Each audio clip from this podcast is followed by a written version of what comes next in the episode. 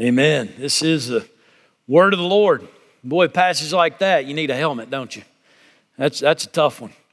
So, we're, we're learning to pray right now. We're in a series of sermons about learning to pray, and we know that God has ordained that we would get things from Him through prayer.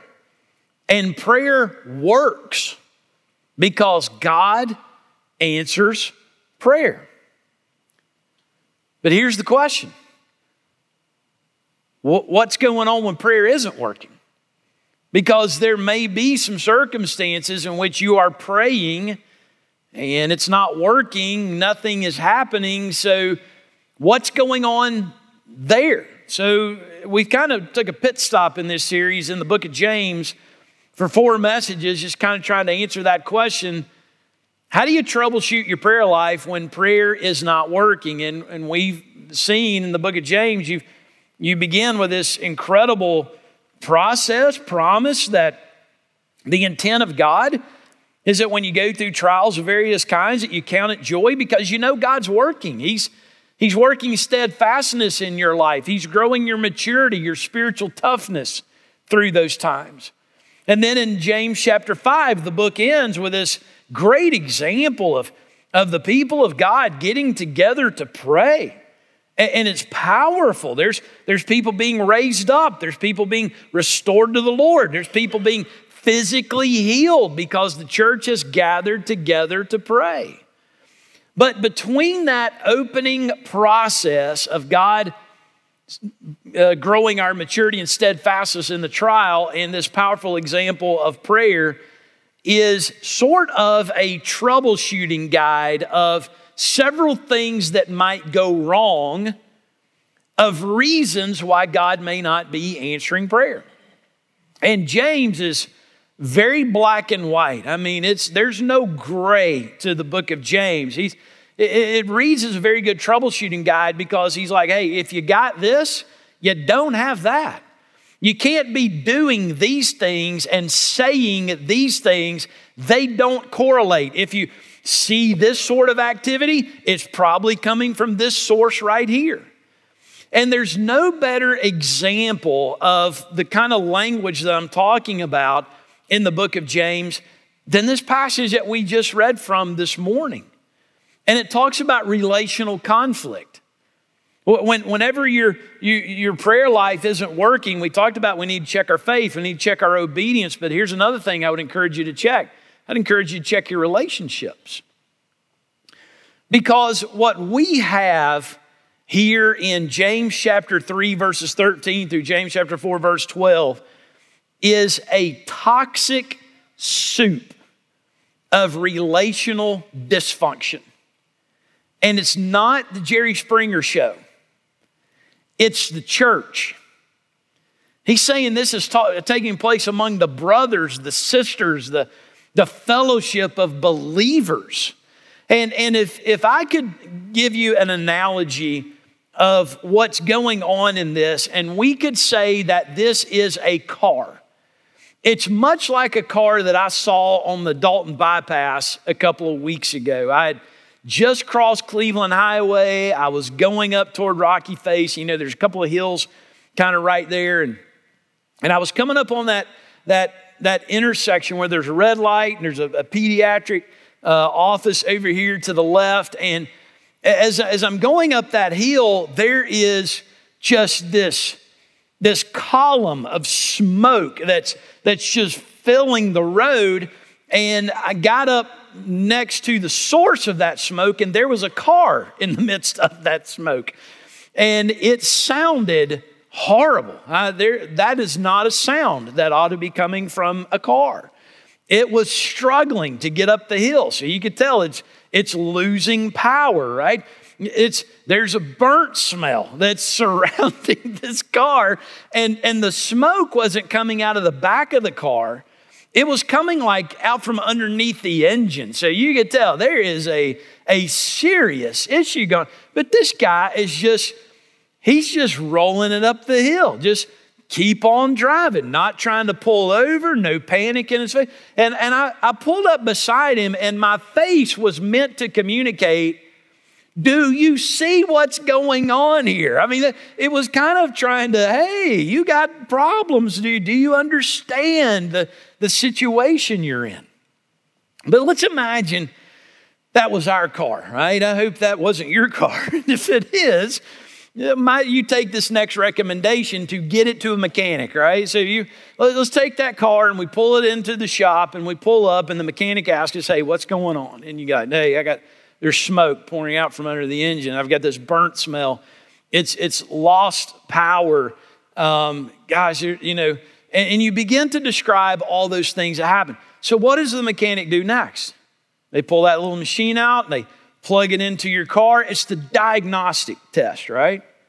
And that diagnostic test is then going to generate all sorts of codes that tell you, yeah, you may see smoke. Yeah, you may smell something that, that's on fire. Yeah, you've lost power. But those codes tell you all the reasons why. They get down to the source of what's causing all the symptoms, right? Relational conflict especially in the church, there's a lot of words that are exchanged. There, there's a lot of attitudes that you have to confront. People feel left out of this or not included in that, or you said this or they said that. Man, you've got an agenda. I want an apology out of this. You ought to be apologizing to me. All of that stuff is smoke and burnt smell, right? It's, it's all the things that are coming out of the engine. There's a lot of hurt in that. But the diagnostic comes in James chapter 3, verse 13. We're about to plug this into the Word of God and find out what's causing all the conflict. Watch this. He says, Who is wise and understanding among you? Now, remember this idea of wisdom in the book of James goes all the way back to James chapter 1, verse 5. Because there we're asking God for wisdom. And he really hasn't told you what that wisdom is. He really hasn't told you what that wisdom does. But in James chapter 1, he tells you God freely gives you this wisdom. So in James chapter 3, we ought to see some wisdom working, especially in relationship conflict. So he says, Who is wise and understanding among you? And here comes the diagnostic. By his good conduct, let him show his works in meekness and wisdom. The demonstration, listen, not the language but the demonstration of action of meekness and wisdom is the engine running well. When, your when your engine is running like that, man, you, you got the radio up and the windows down. It's a good day. You're cruising along, right? That's, that's what we want. But, verse 14, here comes the codes. If you have bitter jealousy and selfish ambition in your hearts, do not boast and be false to the truth. Notice the Bible does not ask the question, well, what did they say? That's what we concentrate on. What, what, you can't, I can't believe what they said to me. That's smoke. Well, yeah, can't, you don't understand what she did. That's the smell, the burnt smell, right? All those things are very much happening, but they're not the problem. The problem is selfish ambition and bitter jealousy in the heart. That's the engine. And we've got some codes there. Okay?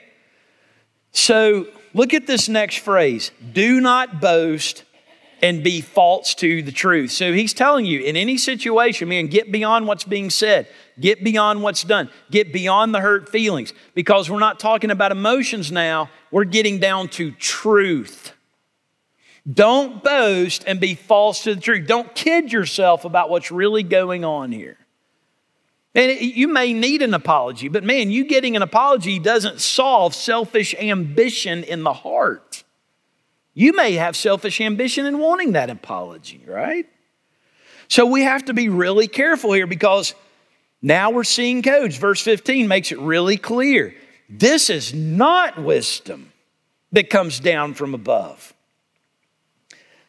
He says, but here's what we've got in the engine it is earthly.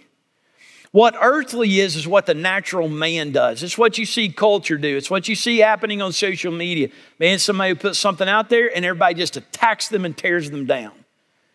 And that becomes the normal human behavior when we're in conflict. I got to say something that punches somebody out, that makes me look like the victor. And listen, that's one thing to happen on Instagram, but y'all, when that happens in the church, that's earthly. We, we should we ought to experience something better than that here. The, the next word, unspiritual, which means it's void of the Holy Spirit of God. It's void of the Word of God. It's, it doesn't demonstrate the Lord's working in this at all. And then, wow, y'all, check this next word demonic. That word right there ought to heighten our urgency that when we have relational conflict in the church, we ought to rush to solve it in a biblical way. Because what's operating, listen, here's the language we would use.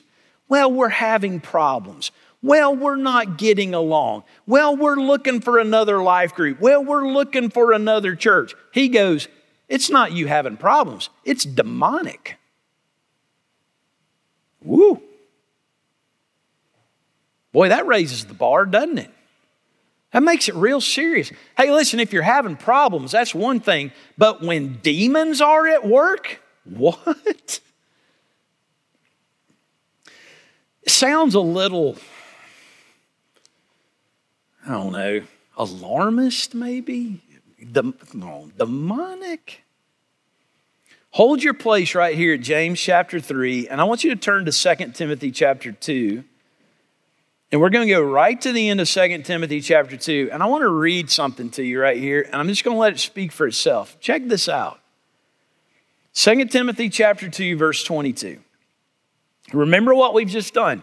We've, we've plugged our relational conflict into the diagnostic of Scripture, and now it's giving us some codes.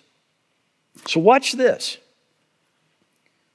2 Timothy chapter 2, verse 22. So flee youthful passions and pursue righteousness, faith, love, and peace, along with those who call on the Lord from a pure heart.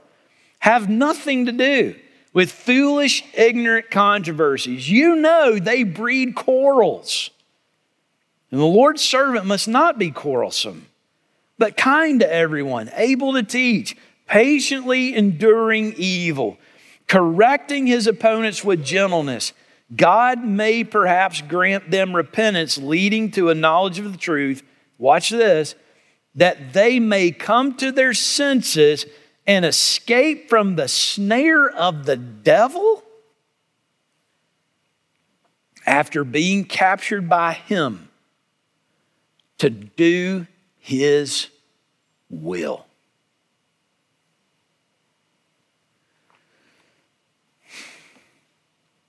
How much, man, he, he says it right here. Man, for where selfish jealousy and selfish ambition exist, what are you going to get? There will be disorder and every vile practice. That's exactly what the devil does. He does it in the best of churches, he does it in the best of life groups, and he does it in your, your, your closest relationships.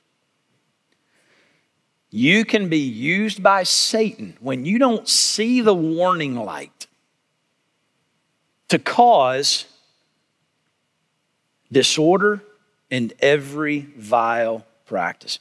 And listen, y'all, we've all seen it. It's not just people having problems, it's demonic. Woo. Verse 17, this is what we're looking for. But the wisdom from above is it's first pure. That means it's unstained with sin. It pleases God. It's peaceable instead of antagonistic. It's gentle instead of harsh. It's open to reason instead of me wanting you to hear what I'm about to say. I'm going to listen to what you're saying. Man, if the people of God would just do what the Bible says here, not try to win arguments, man, but let's Hey, let's listen to each other here. That's where God's working. That's not demonic, that's of the Spirit. Man, that's good, right? Look at this full of mercy. Man, I'm not trying to crush you, I'm trying to, to be restored in our relationship. Good fruit, man, that comes from the Holy Spirit of God. It's impartial, which means I'm not picking sides. This is about the kingdom. It's not about you and me. And it's sincere, which means it's not manipulative language. I'm either just going to say what I know you want to hear or, or make myself look good and make you look bad. Man, sincerity. We're in a drought of sincerity in conversations now, aren't we, man? We just, just very surface. But sincerity. And look at verse 18. Boy, isn't this what we want right here? A harvest of righteousness is sown in peace by those who make peace. Man, just this change in the situation, righteousness, it pleases God, peace instead of the conflict, and a harvest of it, which means there's just tons of it coming up everywhere. Isn't that what you want in your church?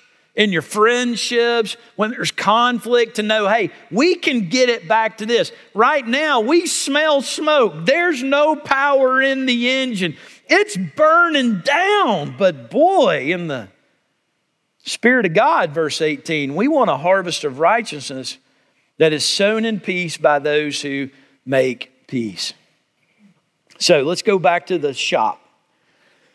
He just plugged our car in and he goes, Whew, let me tell you what's causing all that smoke and what's going on there. And he said, All these codes right here, let me tell you what all this means. And he starts reading about all these different things. And, and then you hear this can fix it. What's your next question? Well, how much is that going to cost me? how much? How, listen, hold on to that question. How much is that going to cost me? And he goes, Well, I tell you what, man, for $3,500, we can get this thing really running well. I mean, we can, and you go, whew. How much is it going to cost me? Because what comes next is the question are you going to pay the price that it costs to fix it? Right? Same question with cars. When you plug your relational conflict into the Word of God and it diagnoses where this is coming from, here's the next question for us, y'all. You're going to pay the price of what it costs to fix it. So you look at that car and you go, ah, you know, it's still running. I think I'll just drive it for a few more days. and I have a feeling that my brother, who was just smoking up the road that day, I think that's what he, his strategy was. I'm just going to drive it until, you know. Maybe if we give it a few days, it'll just quit smoking and it'll It'll quit smelling like that. Yeah, it will when the engine seizes up and just becomes a big, a huge chunk of smoke. When it stops completely, it won't smoke anymore, right? You, you know, if you keep driving it, it's only going to get worse and it's going to just burn up. How many times in relational conflict, especially in the church, do we use these words? Right, let's, let's just let's just give it time. It'll resolve itself. Okay? If you keep driving it, this is what you get in verses, chapter 4, verses 1 through 5. If you keep driving it, this is what you're going to get. It's just going to get worse and worse and worse. Because, in contrast to verse 18, a harvest of righteousness which sown in peace by those who make peace, chapter 4, verse 1, what causes quarrels and fights among you? Is it not this? That your passions are at war within you. You desire and you don't have, so you murder.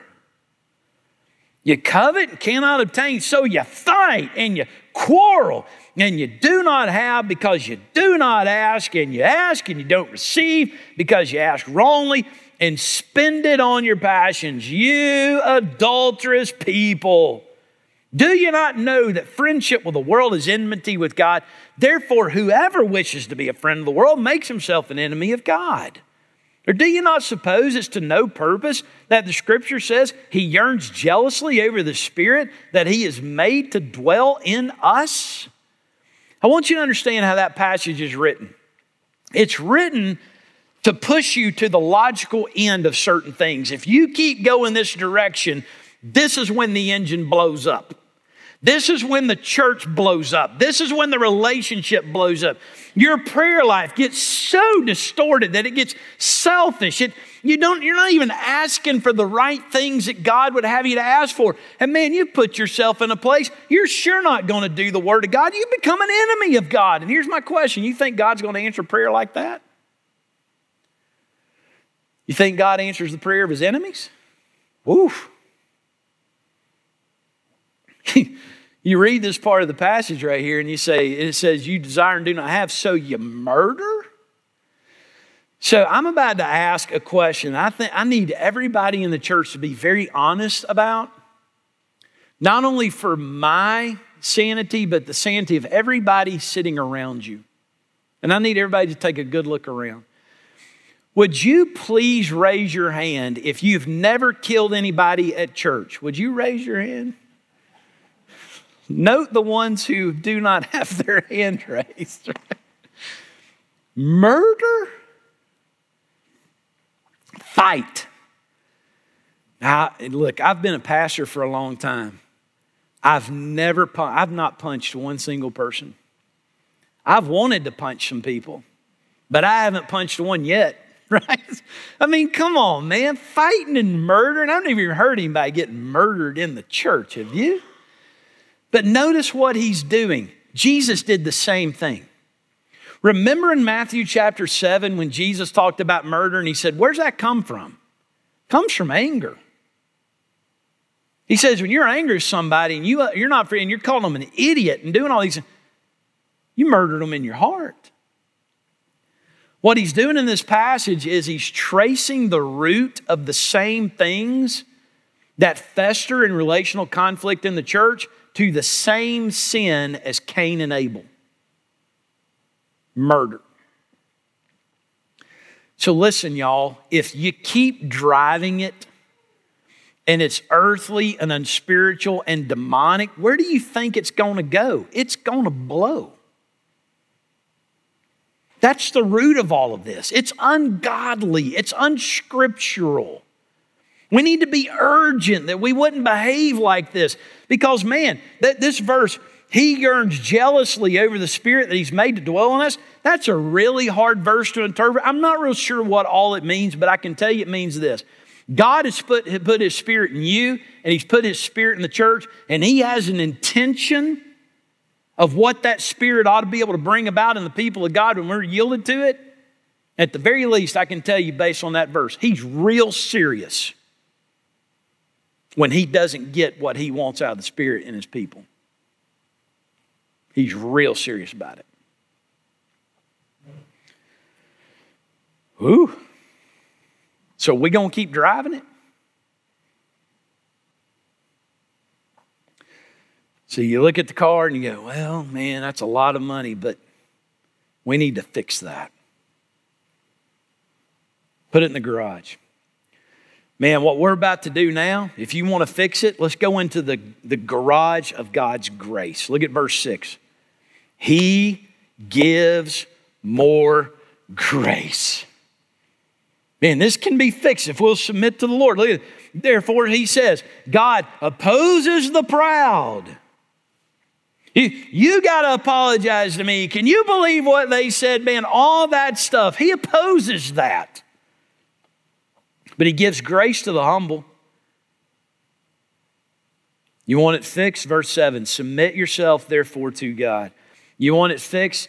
Listen, submit to what the scripture says instead of the way you feel. Submit to what God says instead of what you want. Submit to what God says instead of what you think they owe you. Submit yourselves to God. That's the first step. I'm going to do what the Bible says. Next one. This is a really important step. Resist the devil. Remember, it's earthly, it's unspiritual, it's demonic. But if you resist the devil, he'll flee from you. He'll, he'll move away from all this stirring he's doing in, in the people. Verse 8, I love this one. Draw near to God, he'll draw near to you. Man, can you imagine how many beautiful things would happen in the church when we do have relational conflict? And we're going to have it, y'all. we have had it, we'll have it, we're going to have it. It's, it's, it's part of being people. But can you imagine how awesome it would be if we realized, man, this is not just me and you angry, but this is demonic. And, and the devil would want to divide us and destroy us. No, we're going to submit to God. And you know what? It's hard to keep your agenda when you're in the presence of the Lord. Draw near to God, He'll draw near to you. Cleanse your hands, you sinners. Purify your hearts. Remember where the what our codes were showing. Our codes were showing there's bitter jealousy and ambition in our hearts. So we're going to purify our hearts, you double minded. Double mindedness is this idea that I'm saying one thing and I'm doing another one. Man, I'm, I, I'm, I'm, I'm just, gosh, I'm in conflict with my brother and sister and I won't let it go. But man, we need to reach our community for Christ. That's double mindedness. Now, let me help you understand how this works in the idea of prayer. So maybe you've got some people in your life and you're going, man, I, am really trying to, to bring these people to church and they need to know the Lord and and uh, and I keep inviting them and I keep praying for them, but they just won't come and they, they're just not listening to me. But you've been to like five churches in the last 15 years. And they've heard you at work talk about, man, these people did this and these people did that, and we started going over there and we started doing this, and they've heard all these things. And you're saying, I'm praying to God that they would come to church for me, but do you not understand you're hindering His work? Because you won't do what the Bible says with the people in the church. Listen, and your, your friends are looking at that going, dude, I got enough drama in my life. I don't need more in Jesus' name. Right? You see how that double mindedness works? But man, if the world could see the people of God Verse 9 Be wretched and mourn and weep, and let your laughter be turned to mourning and your joy to gloom. Man, if they could see a real attitude change, a brokenness come over us, that we would, verse 10, humble ourselves before the Lord, look what would happen. He'll exalt you. He'll use it, He'll bless it, He'll put you in a different place.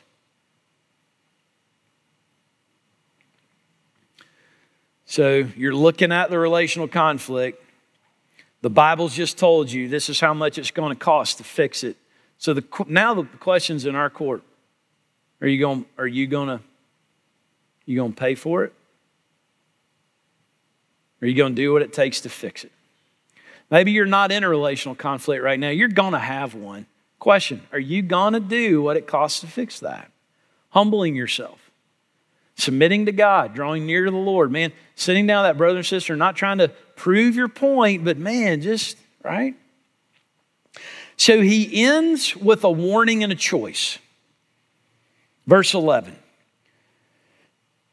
Do not, this is a command, right? Do not speak evil against one another, brothers. The one who speaks against a brother or judges his brother speaks evil against the law and judges the law. But if you judge the law, you're not a doer of the law, but a judge. This goes back to chapter 2. We need to be doers of the word, not hearers only. And now you're putting yourself in a place, man, that's really in contrast to the scripture. Now I want you to look at verse 12. This is really important. There is only one lawgiver and judge. He who is able to save and to destroy. You know, one of the most important things we learn in Celebrate Recovery is this. You ready?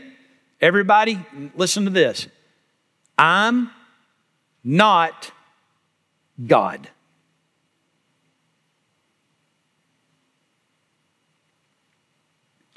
But when you make your demands in relational conflict and you, I need, I'm going to get this and I'm going to get that, you know what you've done? You've become the lawgiver. And now the relational conflict is measured by you. And you are the one who's determining whether the relationship will be saved or destroyed, whether we'll go to this church or to that church, whether we'll leave here or we'll go there. And he serves a stern warning right here you're not God. It's not your place. I hear this all the time. Well, we're praying about going to a different church. Here's my question to you Have you prayed about the one you're in? Submit to God? So, watch this. He is the one who's able to save and destroy, not you, not me. He is. So, he leaves us with a question. You ready? Who are you to judge your neighbor? Whew.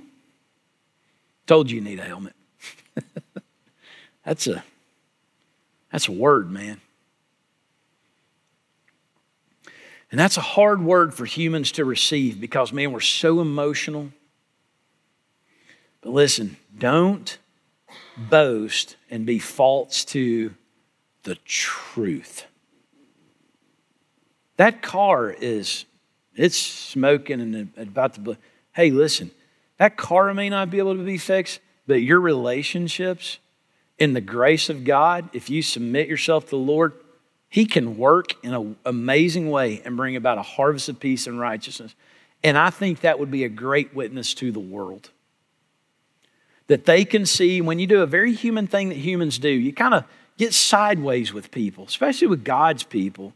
Instead of just packing up and going on or doing whatever we do or talking about this, but man, if the world could see that we just humbled ourselves and changed our attitudes and we submitted to the Lord and we resisted the devil and we drew near to God and we got in His presence and we prayed and we got in Scripture and we humbled ourselves enough to work things out. Wow. Can you imagine how that would change our prayer life? When you're in relational conflict, sometimes you don't even know what you're praying for. He said, Man, you've become so selfish, and there's some things you're not even asking God for because you're so clouded by your prayer or, or by your conflict, right? It's like there's so much smoke, we can't even see what's in there.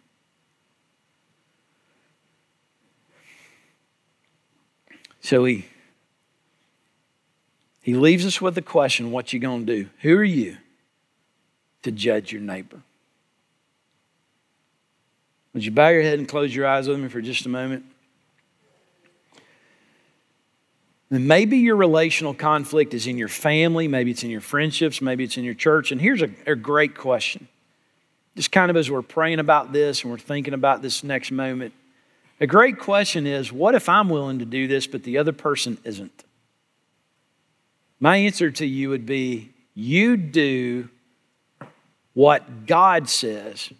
You, you do what you do based on what God says, no matter what they say. You want to be right with God, right? Do what God says and let Him work. Trust Him. He's the lawgiver, not you. So you submit to Him and just let God. Him. The Bible talks about how you can win an enemy by being kind to them, by loving them, and turning the other cheek to them. And boy, that takes that takes some God-sized strength right there. Not easy. But we're going to do what we do based on what God says. We're not going to do what we do based on what they say. Right? So here's what we're going to do. Linda's up here. She's going to help us out for a moment, give us a verse and a chorus of a song. And maybe you got other things going on in your life. Maybe you got a, a tough medical diagnosis this week and you want to pray about that and just ask for the Lord's healing. Maybe there's a provision that you need, maybe some wisdom that you're, you're asking for, you come and pray about those things.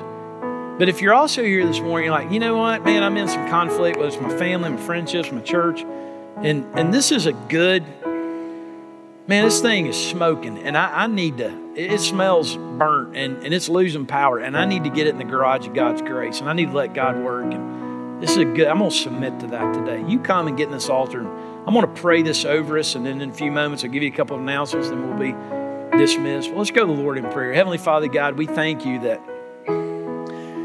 that you don't leave us just without some instruction. And when we go through a very human thing that happens in a lot of churches where there's conflict. Lord, when we don't submit to the Bible, it just gets so ugly and divisive and nasty, and it hurts people for the rest of their lives. So, Lord, I pray that you help us to see the wisdom of the scripture today, to be aware that Satan can get in and work and his demons and confuse and cause chaos. And Lord, help us to do a, a very difficult thing for humans to do, and that is to be humble. And Lord, I pray for some good fruit and some relational conflict come out of this, that it'll be a witness to the world, that'll get us back in a good place in our prayer life, that we be praying about and doing kingdom things. And we ask these things in Jesus' name. Amen. Just stand together as Linda sings and pray and plays.